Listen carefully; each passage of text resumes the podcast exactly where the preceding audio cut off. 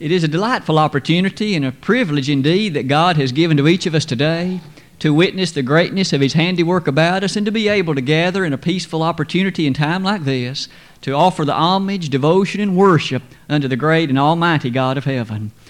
Our Savior explained in Matthew 5, verse 6 Blessed are they which do hunger and thirst after righteousness, for they shall be filled. It is indeed a privilege to come together with those who have a desire to be immersed in the Word of God and to enjoy learning of it.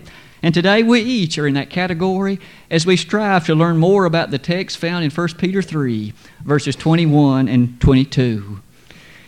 As you heard that read just a moment ago, and it is to that text that we'll turn throughout the course of the lesson this morning, we'll have opportunity to revisit a passage which has been the source of no small amount of difficulty through the years with regard to some introductory thoughts, let's perhaps make note of these.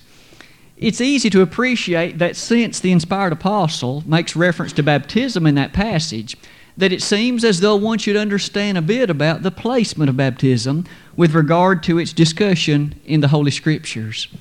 Many indeed have been those who have understood rather properly that baptism is an important, significant, and vital subject of New Testament import but not only that, notice some of the reasons that might lead one to so appreciate the significance that baptism plays. Not the least of which might be the fact it's mentioned so many times. 77 times the Greek word baptizo, or some form of it, finds its placement in the sacred text of the 27 New Testament books. 77 times. And as one peruses the context in which those appear, it's easy to appreciate in far many of them that water is an associated matter, and furthermore, that very, very many of them directly describe salvation. Those alone would make the subject of baptism, wouldn't it? Easy enough to understand its importance. For in fact, if, if it involves salvation, we need to know about it, to appreciate its message, what things are involved in it, and how, in fact, one must obey that which is commanded. It is to those matters this morning that I would ask you to notice. Some, however, have reached a different conclusion. There are others who look upon the sacred text and conclude that baptism is unimportant, that it seems not to relate to anything of vital matters here or hereafter. Those are very different positions, aren't they? Which one is the correct one?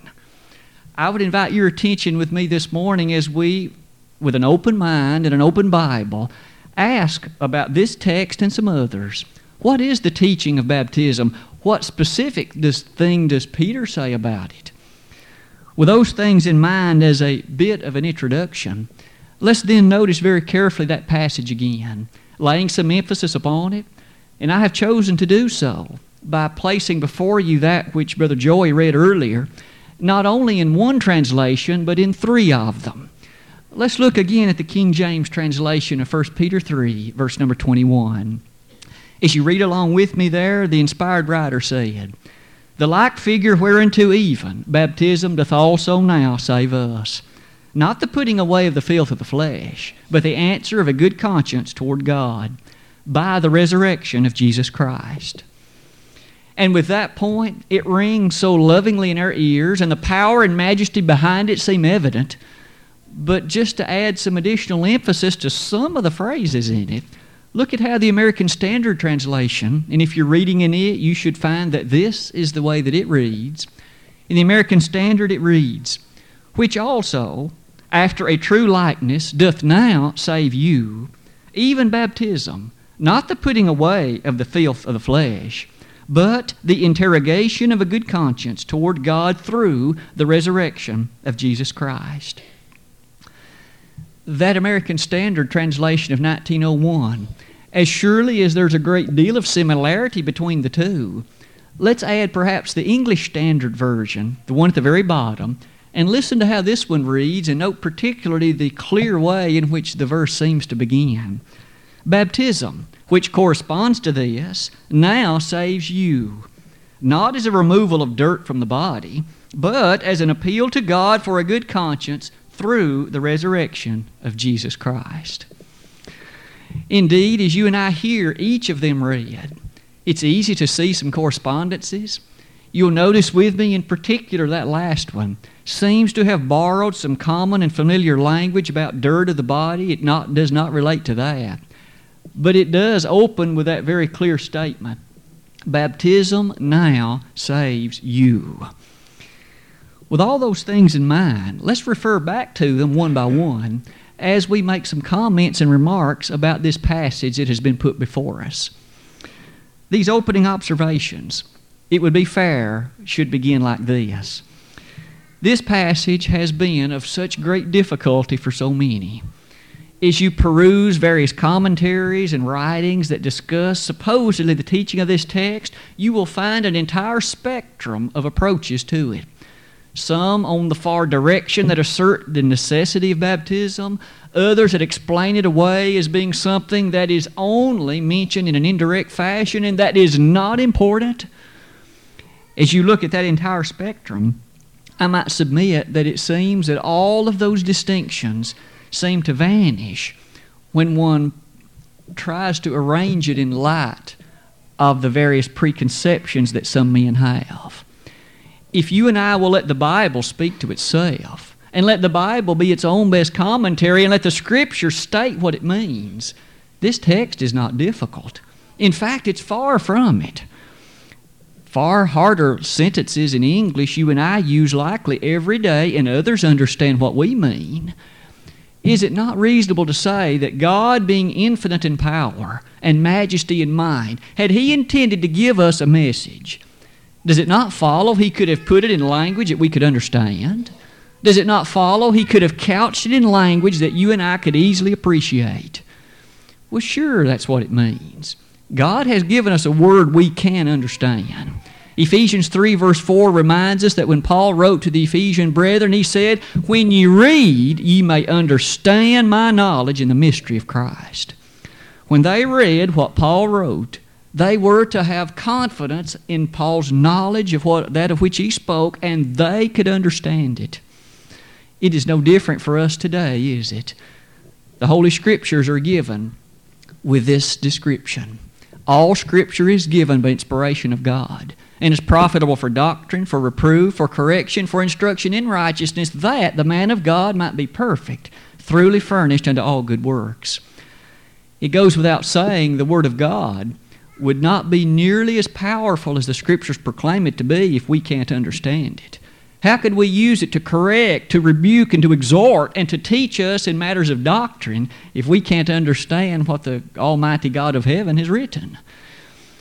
What Peter recorded for us in this text before us can be understood, and I'd submit to you today we'll piece that together and use this passage together with some others to understand in great majesty this matter of baptism. You'll notice in that second place as you notice where the difficulty comes, we should begin with the previous verse. What is the context in which Peter is writing these things? Go back with me to verse 19 and let's read verses 19 and 20 that precede this one. By which also he went, that he is Christ, and preached unto the spirits in prison, which sometime were disobedient when the suffering of long suffering of God waited in the days of Noah while the ark was a preparing, wherein few, that is, eight souls, were saved by water. It is now that we come to understand, rather directly, this context is tied clearly to events that took place in the days of Noah. We must thus return to Genesis chapter 6, 7, and 8 when the world had been overcome and enmeshed in iniquity and sin and ungodliness, when the thoughts of men's heart was only evil continually, Genesis 6, verse 5, God revealed to Noah he was bringing a destructive flood of waters upon the earth. This global flood was to wipe out all human flesh not aboard that ark. In light of that matter, we notice a clear reference to water has taken place the waters of the flood. The placement of water had, in fact, a very careful and interesting usage by the apostle. As you notice with me, the issues concerning that water in verse number 20, that brings us to notice the long suffering character of God. God's long suffering nature was expressed in verse 20. While the ark was preparing, During that interval of over a century when Noah and others were building that ark, it says that God's long suffering nature was exhibited. How so? Because Noah was a preacher of righteousness, 2 Peter 2, verse 5. Thus, as Noah was in preparation of that ark, he proclaimed the marvelous word of destruction that was about to come. He, in fact, set that forth in clear terms and tones, and unfortunately, there were no listening ears with a mindset to obey and to repent. For when the time of the flood came, Noah and his family went aboard the ark and God shut the door. There were no other faithful to be found. And hence, we notice that God's long suffering nature gave the opportunity for response. Noah preached to them, urged them, reproved them, and reminded them. And sadly enough, they did not respond as they should have done. In light of all of that, it's certainly fair to say that the salvation of those eight ever reminds us of the straight and narrow way that leads into life. Indeed, were there not few that found it on that occasion? The vastness of the human population then was such that of that number only eight found themselves aboard that ark. With that as a backdrop and as the context for us, may I submit we seem exceedingly ready then to move into verse 21 having mentioned Noah, the long suffering nature of God, the character of the destructive waters of the flood, how does verse number 21 then begin for us? The King James again renders it the like figure.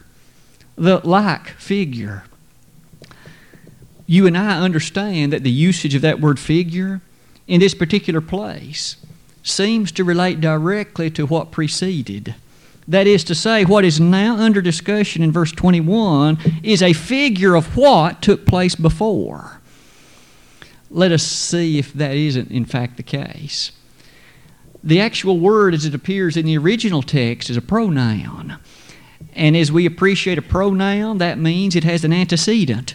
There is something to which it refers, and that other something is the very basis for the meaning of the pronoun. What is the something? It's ever so clear, isn't it? The word water was the last word in verse 20. Water served as a figure, Peter said, for something. The water mentioned at the end of verse 20 was a figure of that which Peter is now beginning to discuss. As you appreciate it, Peter leaves us no doubt as to what it was that the water of the flood was a figure of. Notice again the reading the like figure whereunto even what? Peter identifies what the figure is it's baptism. In the same way, he says, The like figure whereunto even baptism doth also now save us. It's easy to see there's a direct correspondence between the water to which he alluded in the days of the Noahic flood to the water that he's now discussing in the light of baptism. Baptism and water go together. How hard then is it to imagine that they shouldn't go together? And yet there are those in our world who try to dissociate water from baptism. They often will make statements that baptism doesn't even need water. For instance, as other baptisms, like spirit baptism, baptisms in relation to other things that are mentioned in the scriptures, and yet here when it comes to salvation, and Peter said, This baptism now saves you, it has to involve water. He said it involves water. It has a correspondence to it, and the power and might is seen in that correspondence. There can be no mistaking it. And thus, as we look at some of the later comments, notice in other ways that that teaches us about other passages. Jesus, did he not say in Mark 16, verses 15 and 16, Go ye into all the world and preach the gospel to every creature. He that believeth and is baptized shall be saved. He that believeth not shall be damned. There, the Lord made note of baptism, and He tied it inextricably to salvation. For He said, He that believeth and is baptized shall be saved. So, no baptism, no salvation. No belief, no salvation. The word and joins those things together in a means of equal rank so that they cannot be separated and achieve the object to which they point. He that believeth and is baptized shall be saved. We thus appreciate that as the Lord made note of that baptism, And as Peter later tells us, that salvation involves water. The baptism to which the Lord referred involved water. It couldn't have been any other way. As we notice in addition, what else did that water in the days of Noah accomplish? The figure seems to be presented in language like this. Think back with me to the nature of the flood of Noah's day.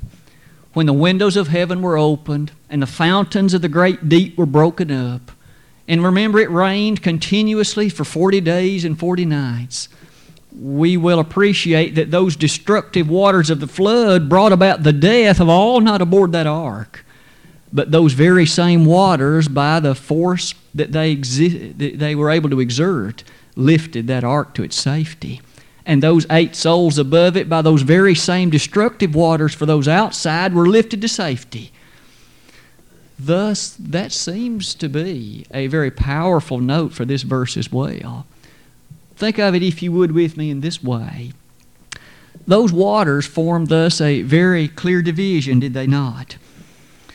Just as surely as they brought about the death of those outside the ark, they were that which lifted the ark to safety. Thus, how does Peter use the same wording?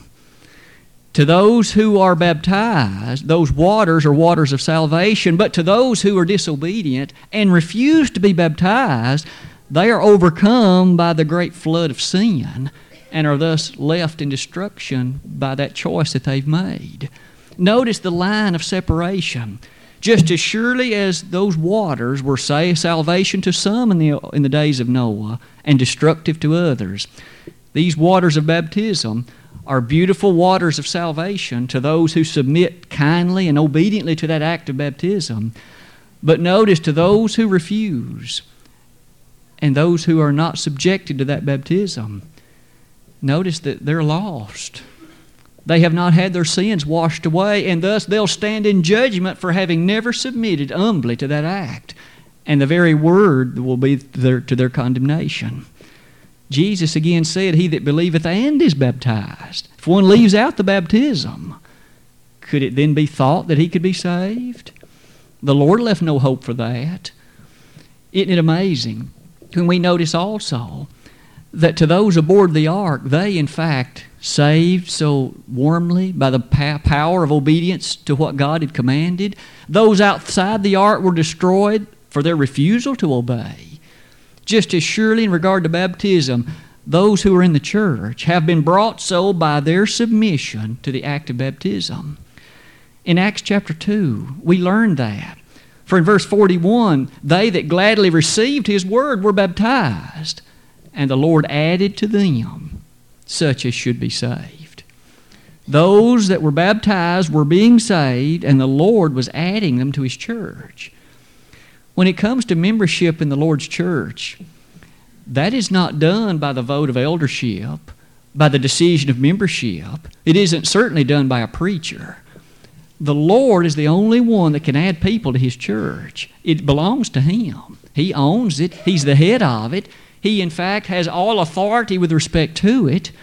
And hence, in Colossians 1.18, we read, He is the head of the body, the church, who is the beginning, the firstborn from the dead, that in all things He might have the preeminence.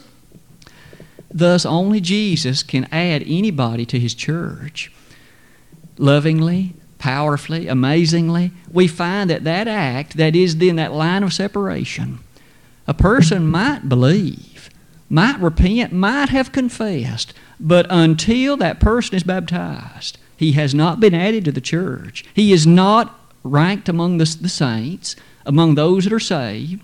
And to that point, he is still outside that marvelous and powerful body of Christ. Those things help to teach us that there is much to be seen in this figure that links baptism to that which was the waters of the flood in the days of Noah. But even that isn't all.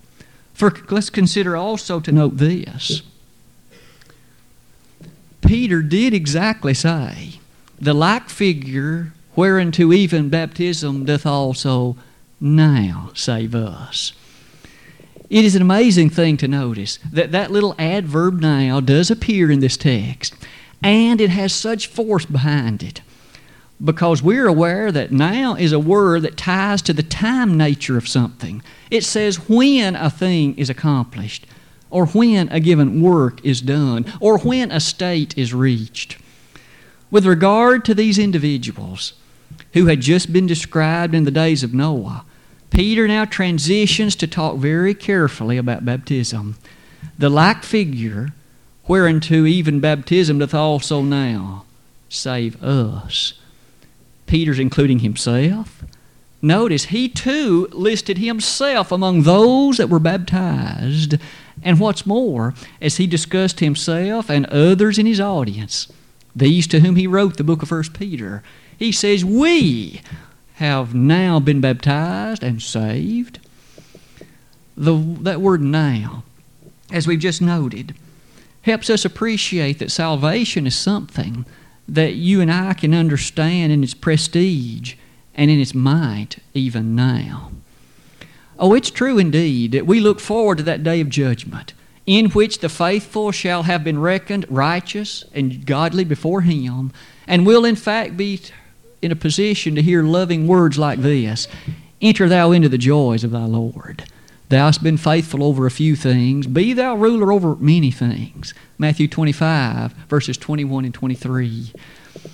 But notice, there is a sense in which you and I can understand the need for salvation now. A moment ago, as Brother Vestal led us in prayer, he made note in that prayer about our concern for the lost. The lost we can now see in light of this verse the significance of that word. There are those who are lost. Not as though they are physically lost and don't know what road they're on or don't know to what building they are seeking or pursuing, but they're spiritually undone, lost in a way that is, in fact, to be saved before God. And in that fashion, how tragic is their state. How regretful is that position? Because being lost, notice what he now says they've not submitted to. If those who are saved are the ones that have been baptized, that in, helps us appreciate that one of the things that may well be the problem, they have not submitted to baptism for any number, perhaps, of excuses or other things in their life. The like figure whereunto even baptism doth also now save us. This text makes it abundantly clear, doesn't it? In that sentence, what's the subject? Baptism. What's the verb? Save. Take out the clauses that separate the subject and the predicate. Baptism saves. There's no way you and I can change what the Holy Spirit has written. Baptism is that which saves. He doesn't say that it is a life that one thinks is good, a life in which one tries to rely on the goodness of his parents, perhaps the kindness of a neighborhood. Baptism doth also now save us. We're reminded in passages like that one about that Ethiopian nobleman in the eighth chapter of the book of Acts. Here we find, not many chapters after that initial commandment concerning the events on Pentecost, that here was Philip the evangelist, who at that time had been told by an angel to go into the way of the south to that Gaza road, and Philip obeyed precisely what the angel had commanded. No doubt at that point he perhaps wondered, why did the angel send me here? And yet, not long thereafter, we find that a person, an Ethiopian eunuch, is returning from Jerusalem, heading to Ethiopia, having been there to worship. And as he is traveling, he's reading from the 53rd chapter of Isaiah, that marvelous scroll of the suffering servant. It was at that point that the angel, or rather the Holy Spirit, told Philip, Go and join yourself to the chariot. Philip again did as the Spirit bade him to do. And when he came and he heard the gentleman reading, he said, Understandest thou what thou readest? And the eunuch said, How can I except some man should guide me? And at that point, we well remember that Philip preached unto him Jesus. He took him from where he was, showed him that that suffering servant was, by the nature of prophecy, the very Son of God that not many years before had been crucified at Calvary. And we notice in the concourse of that lesson, as they traveled along that southerly moving way, it was the eunuch who at this point spoke and said, See, here is water. What doth hinder me to be baptized? when Philip preached to that man Jesus, it's clear that one of the elements that was a part of that discussion was baptism. For the eunuch now said, Here's water. What hinders me to be baptized? Why was the eunuch so urgent to be baptized? Did it matter? Could he not wait till he returned to Ethiopia? Why was it so important to do it then? It was next, Philip said, If thou believest with all thine heart, thou mayest. And he said, I believe that Jesus Christ is the Son of God. Down into the water they went. And we next learn that Philip was called on his way for the work of the Lord elsewhere, but the eunuch went on his way rejoicing. Verses 39 and 40 of Acts chapter 8. He was now rejoicing. Before he was confused. On that road leaving Jerusalem, he was perplexed, uncertain. He didn't, in fact, know what it was that was being prophesied in the Old Testament. His confusion had turned into rejoicing. Why? He was a saved man now. He had been baptized into the Lord. His sins had been washed away. He was a member of the body of Christ, and all of eternity and its bliss hung before him. That man was now rejoicing. Isn't it lovely what baptism brings about? What a change it wrought in the life of that eunuch. That transition and that change, so many in the sound of my voice this morning have also experienced. It might be there are some who have not. It's all of our desire and wish that you'll think urgently and very prodigiously about the moment. As you think about some other lessons, now the text said, You've been saved. As we think about what that means, notice perhaps another lesson that the Apostle Peter made note to emphasize. In that same verse, it again says, The like figure whereunto even baptism doth also now save us. And then Peter explains, not the putting away of the filth of the flesh. It was important for him to note and for us to appreciate that baptism is not certain things, but it is other things. It is not the putting away of the filth of the flesh. I have written that in language like this Baptism is not a bath. I know that one could perhaps look upon that and see that it looks like a person's taking a bath. They don't completely undress, but it seems to have a lot of similarity.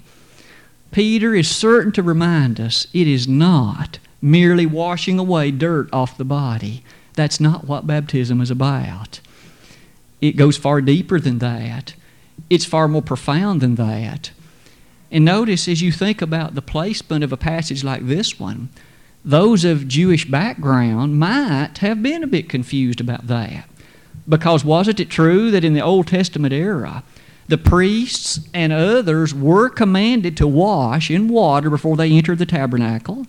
In fact, there was a laver full of water positioned between the door of the tabernacle and the altar of burnt offering. As a priest would thus take blood from the altar of burnt offering, go in and sprinkle it around the various furnishings, he had to wash in water. Notice that ceremonial cleansing, that matter of usage of water like that, is not the kind of usage of water in baptism. It's not as though we are just figuratively cleansing something. It's not as though it's washing dirt off the body. Again, he says it's not the putting away of the filth of the flesh.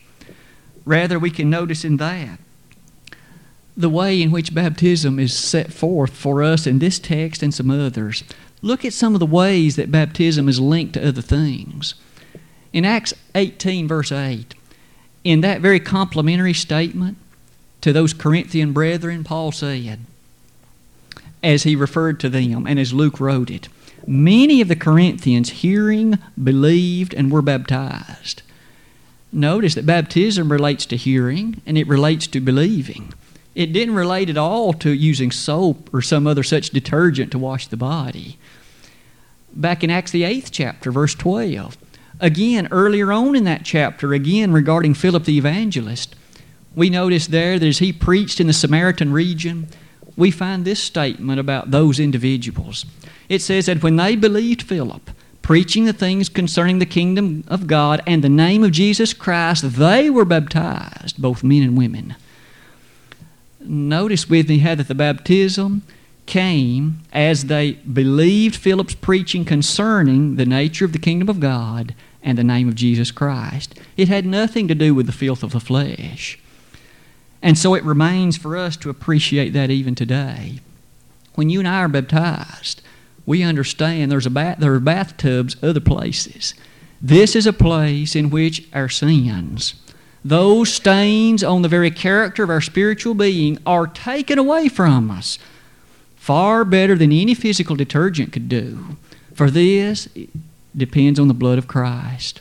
As Christ's blood, in fact, is contacted as we're baptized, we learn so powerfully how that Christ's blood can cleanse us from all sin. In 1 John 1, verse number 7, if we walk in the light, as he is in the light, we have fellowship one with another, and the blood of Jesus Christ, his Son, cleanseth us from all sin. The blood of Christ inasmuch as much as you and I are able to contact it in the act of baptism, there, just as surely as we see how that those sins are thus forgiven, remitted, removed, and you and I are redeemed. That helps us see that this matter of baptism is that which Peter said now saves us. We do not contact the blood of Christ in our belief. We do not contact the blood of Christ in our repentance though those things are required, and we do not contact the blood of Christ as we confess. The New Testament affirms for us only in baptism do we contact His blood, and in that way His blood washes our sins away. In Galatians 3, verses 26 and 27, the inspired Apostle Paul joins this chorus when he, in fact, there says, speaking about what occurs at the time of baptism and the lovely transition that happens in it, you are all the children of God by faith in Christ Jesus. For as many of you as have been baptized into Christ have put on Christ. They put on Christ when they were baptized into Him, not before and not without. Today, has anything changed? The same scriptures that were vital and truthful then as New Testament passages are descriptive of your state and mind before the great God of heaven. He hasn't changed His will. We are living in the last days and have been so since Acts, the second chapter. God has not changed that character of His demand. It is in light of that comment that perhaps brings us to the last couple of points in our lesson this morning. And these points challenge us to see what closes verse number 21 of 1 Peter chapter 3. You might notice he did say, It's not the putting away of the filth of the flesh, but Peter, what is it? It's the answer of a good conscience toward God.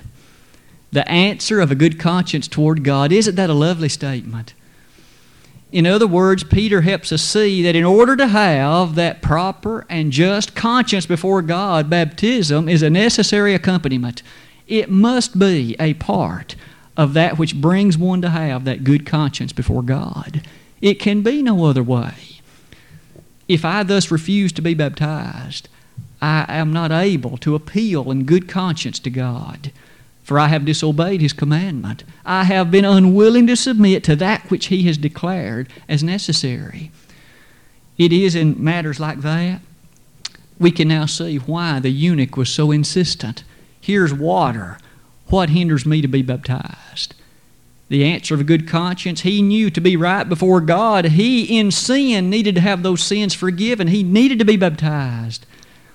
Is it that similar to what Paul, in fact, proceeded to do on that road to Damascus when that bright light shone about him and he had the privilege of conversing with the Lord? He finally, indeed, made this statement Lord, what wilt thou have me to do? Paul wasn't interested in asserting what he thought. God, what will you have me to do? Go into the city. It'll be told you there what you must do. And isn't it still amazing? He did not say what you should do, might do, could do. He said what you must do. And Ananias, sure enough, came to him in that city of Damascus and said, Ananias, why tarriest thou? Arise and be baptized and wash away thy sins, calling on the name of the Lord. Acts 22, verse 16. Now, in light of hearing that, what was Paul's response?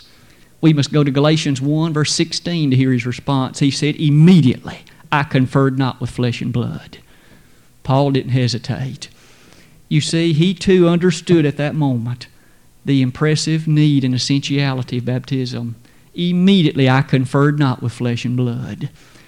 Might we thus notice the answer of a good conscience toward God? That takes us, doesn't it, so interestingly, to that very last statement. The power of the resurrection of Christ is what provides the power for the act of baptism. We have seen somewhat in relation that mentioned previously in the lesson. Just as one is buried, that old man of sin is buried because it's now dead, raised to walk in newness of life is this child of God. And thus, this transition that takes place is in fact amazingly beautiful. The old man of sin buried because it's dead. This person is now a soldier in the army of God. This person who's now been baptized has been saved because of this statement we've just studied today. Baptism doth also now save us.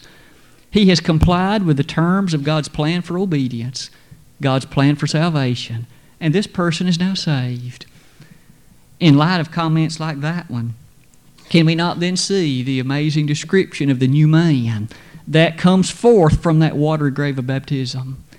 For in Romans 6, verses 3 and 4, know ye not, as he spoke there about baptism, he made notice in that very passage, know ye not that when we were baptized, we were baptized into his death. Therefore we are buried with him by baptism into death that like as Christ was raised up from the dead by the glory of the Father, even so we also should walk in newness of life. It is in a statement like that one that it prompts us to ask Are you walking in newness of life?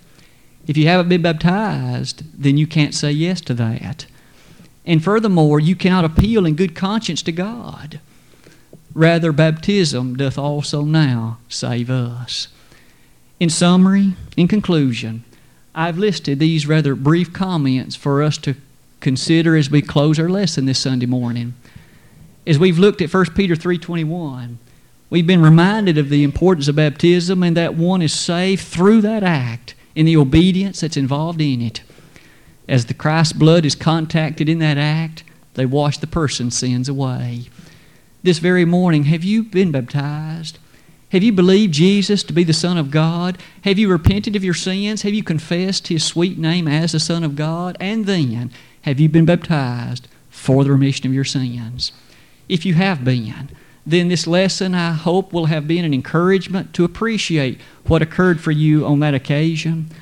But if you have not been baptized, if you know that Jesus is the Son of God and that He died for you, let today be the day in which you too are saved, your name is enrolled in the book of life, and you begin the walk with the Lord through the rest of your life, emanating in heaven itself if you live faithfully till death. Today, if we can assist one or more in your baptism, or perhaps in rededicating your life to the cause of the Master through prayer of the character of those public sins, we'd be happy to do either of those things. We would merely ask that you would let us know in what way we could be of assistance, even now while together we stand and while we sing.